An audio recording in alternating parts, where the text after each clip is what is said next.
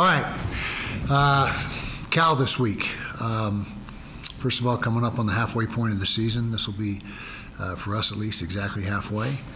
Um, both coming off losses, ironically enough, to Oregon State, uh, both us and Cal. Uh, they're, they're much improved on offense this year. They're averaging over 400 yards and, and 30, over 30 points a game. I think it's 425 and 32 to be exact, something like that. And uh, very balanced, uh, almost exactly the you know rushing and passing yardage is very similar, about 215 uh, on each uh, in each phase. Um, they're three and three, and uh, you know we got them at home, which will be nice. You know we love playing in front of our crowd here at Rice Eccles, so that'll be a positive. Uh, one o'clock kick, another positive. We seem to have lucked out this year with the uh, with the uh, afternoon or the early afternoon kicks or, or even morning kicks. So so that's been a, a, a nice, pleasant change for us. Um, and uh, yeah, that's where we're at. So uh, you know, I, you know, we have the one loss in conference play, which is you know disappointing for us, obviously. But I'll be shocked if anybody goes through this league uh, undefeated.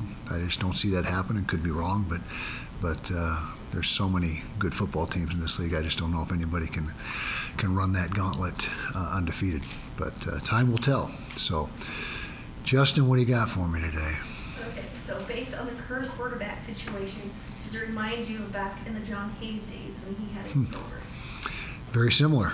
Yep, very, uh, pretty beat up that year, and and uh, Jon came in and and uh, did some good things for us, and and so there is some there is some uh, similarity to that, but uh, just keep forging ahead. That's all you can do, and and uh, that's what we plan on doing, just uh, moving forward.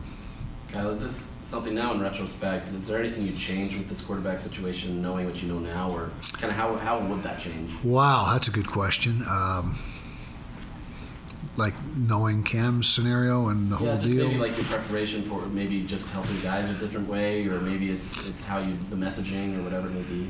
Ah, you know, that's a tough question. I, I don't know if I have a good answer for that. Um, yeah, I probably don't have a good enough answer to waste your time with it. So, what are you chuckling at? I try to dummy things down for you all the time, but Is it, uh, is it your rock and roll fantasy? Um, You said last week that you would know sooner Right. rather than later if correct. available. Is that like Monday? Yeah, Tuesday? that's like today. Yeah, that is today. So, we're there. Is there We're at that update? point. No, no. If somebody can give me one reason why it would help us win more to, to announce it, then I'll, I'll tell you everything. But I can't think of one thing. If you think of one thing, let me know because I'd be excited to hear it. So, so knowing that, getting an answer at some point today about Cam's availability, if he can't go, does he practice at all? Do all those snaps get invested in the starter and the backup? Yeah, if he's unable to go, then we would need to uh, invest all the snaps in the guys that are able to go. Now, I say all the snaps, there's still ways to work Cam into practice without diluting what the other guys are doing. You know, there's different drills and things that he can participate in if it comes to that. And that's essentially what we've been doing a lot of the weeks uh, prior. And uh, so, yeah, he will, he will continue to be involved, but uh, if it's deemed that he can't play, then that will be scaled obviously way back from, from what it would be if, if he's able to go.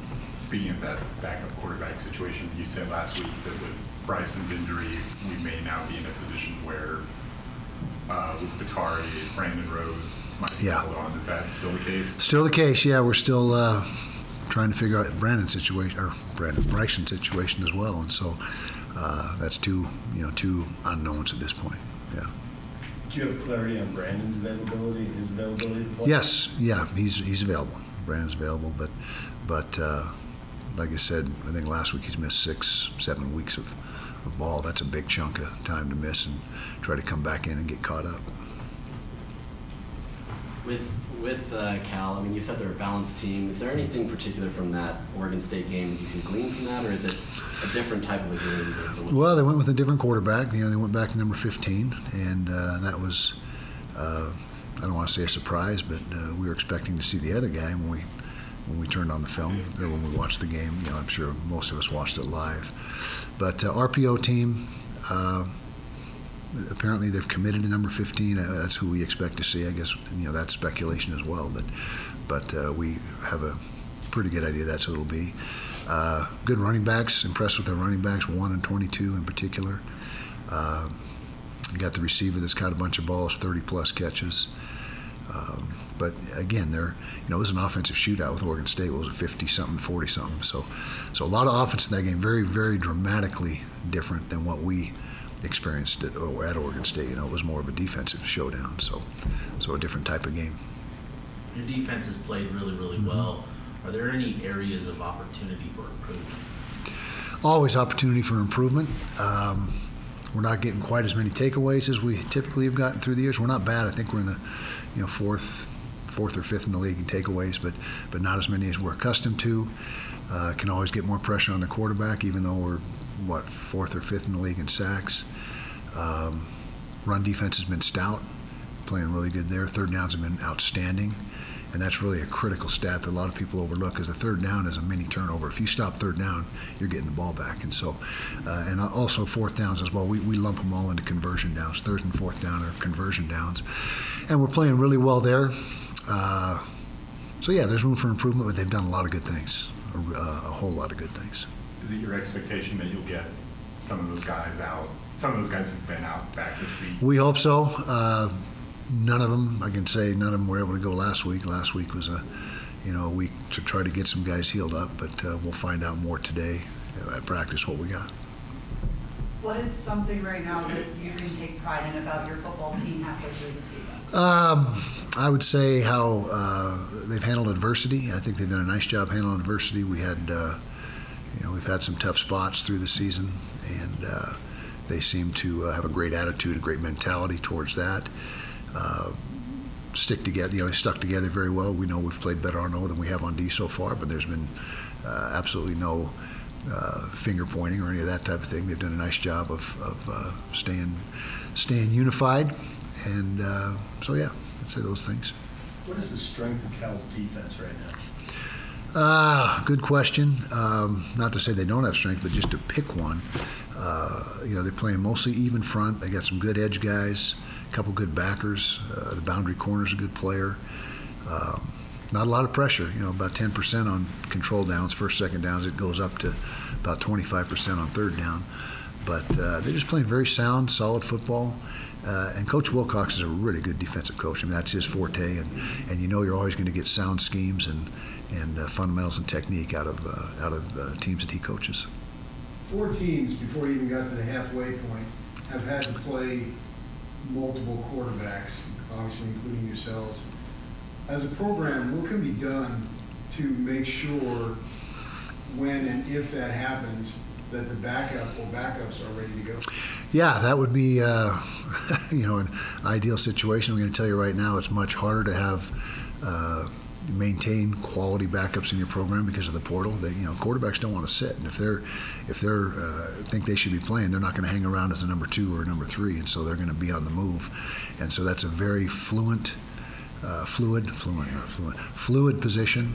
Um, it uh, a lot of transition. The mo- that, that room has got more change from year to year than any room in the, you know, I'm sure in anybody's building, just because of the nature of, of how that works. But uh, you know, if you're this day and age, if you have a, a solid two, you're in good shape. And not not to say we don't, but it's just more difficult because of the, the portal and, and quarterbacks being on the move, and where only one can be on the field. Uh, they typically don't want to unless they're a real young guy behind a, a you know a senior. That's a that could be the exception.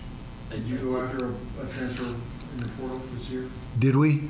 Uh, no, we, we were uh, expecting that uh, you know we'd be set, and uh, I don't know who we could have attracted knowing that Cam was coming back. You know, that's another thing. There was not, you know, who's going to come sit behind Cam? If you're in the portal, you're in the portal to go play somewhere, not sit again or wherever you're doing it your your uh, first school. But uh, yeah, that would have that was not uh, an ideal situation for really any quarterback to come to us this past offseason. I believe recently the NCAA changed the transfer portal window again. Mhm. Are you in favor of that, or what do you, what do you see with that? It's not a big deal. 30 days, 6, 45 days. I mean, it doesn't matter as, as long as you know there's going to be opportunities at the end of each semester, is what it sounds like. And so whether they trim it down and you have to make your decision a little sooner or later, I don't think that'll really have much of an impact at all. Kyle, will the quarterbacks who go in the portal who really have leverage and opportunity be guys who go in with a redshirt year plus a couple years to play so that they are prepared to be a backup if some, if an opportunity opens, but they're also there to compete for starting jobs without losing? I guess that's a scenario, a possibility, but uh, I think most of them go in wanting to find a place to play right away, and a lot of them are, are guys that were established at the school they're at. You know, there's not some of them are, are starters already where they're at. They just want to improve their situation or get a bigger uh, chunk of NIL. I mean, there's a lot of reasons why they get on the move, but but that certainly could be one of them. If you got a redshirt year and that gives you a little bit of time to. Uh, learn the system and, and, and maybe sit behind an established guy knowing that you're the heir apparent. I guess that's a, you know, that's a good point. Johnny Maea was always listed as the starter at center. Obviously, was injured coming in. Mhm. Jaren moves over into that position. He's done it all year. Are, you- are you seeing that as kind of the permanent spot for Jaren, or how do you how do you kind of? Not permanent. Uh, get, did get some guys banged up in the last game, uh, O line wise, and so we may have to shuffle the deck again this week, and uh, we'll see. You know, it's you know it's Monday, and we got you know the entire week to to uh, work through that, but want to get that solved sooner rather than later. But I think today will tell us a lot about where we're at in that regard. I know it will.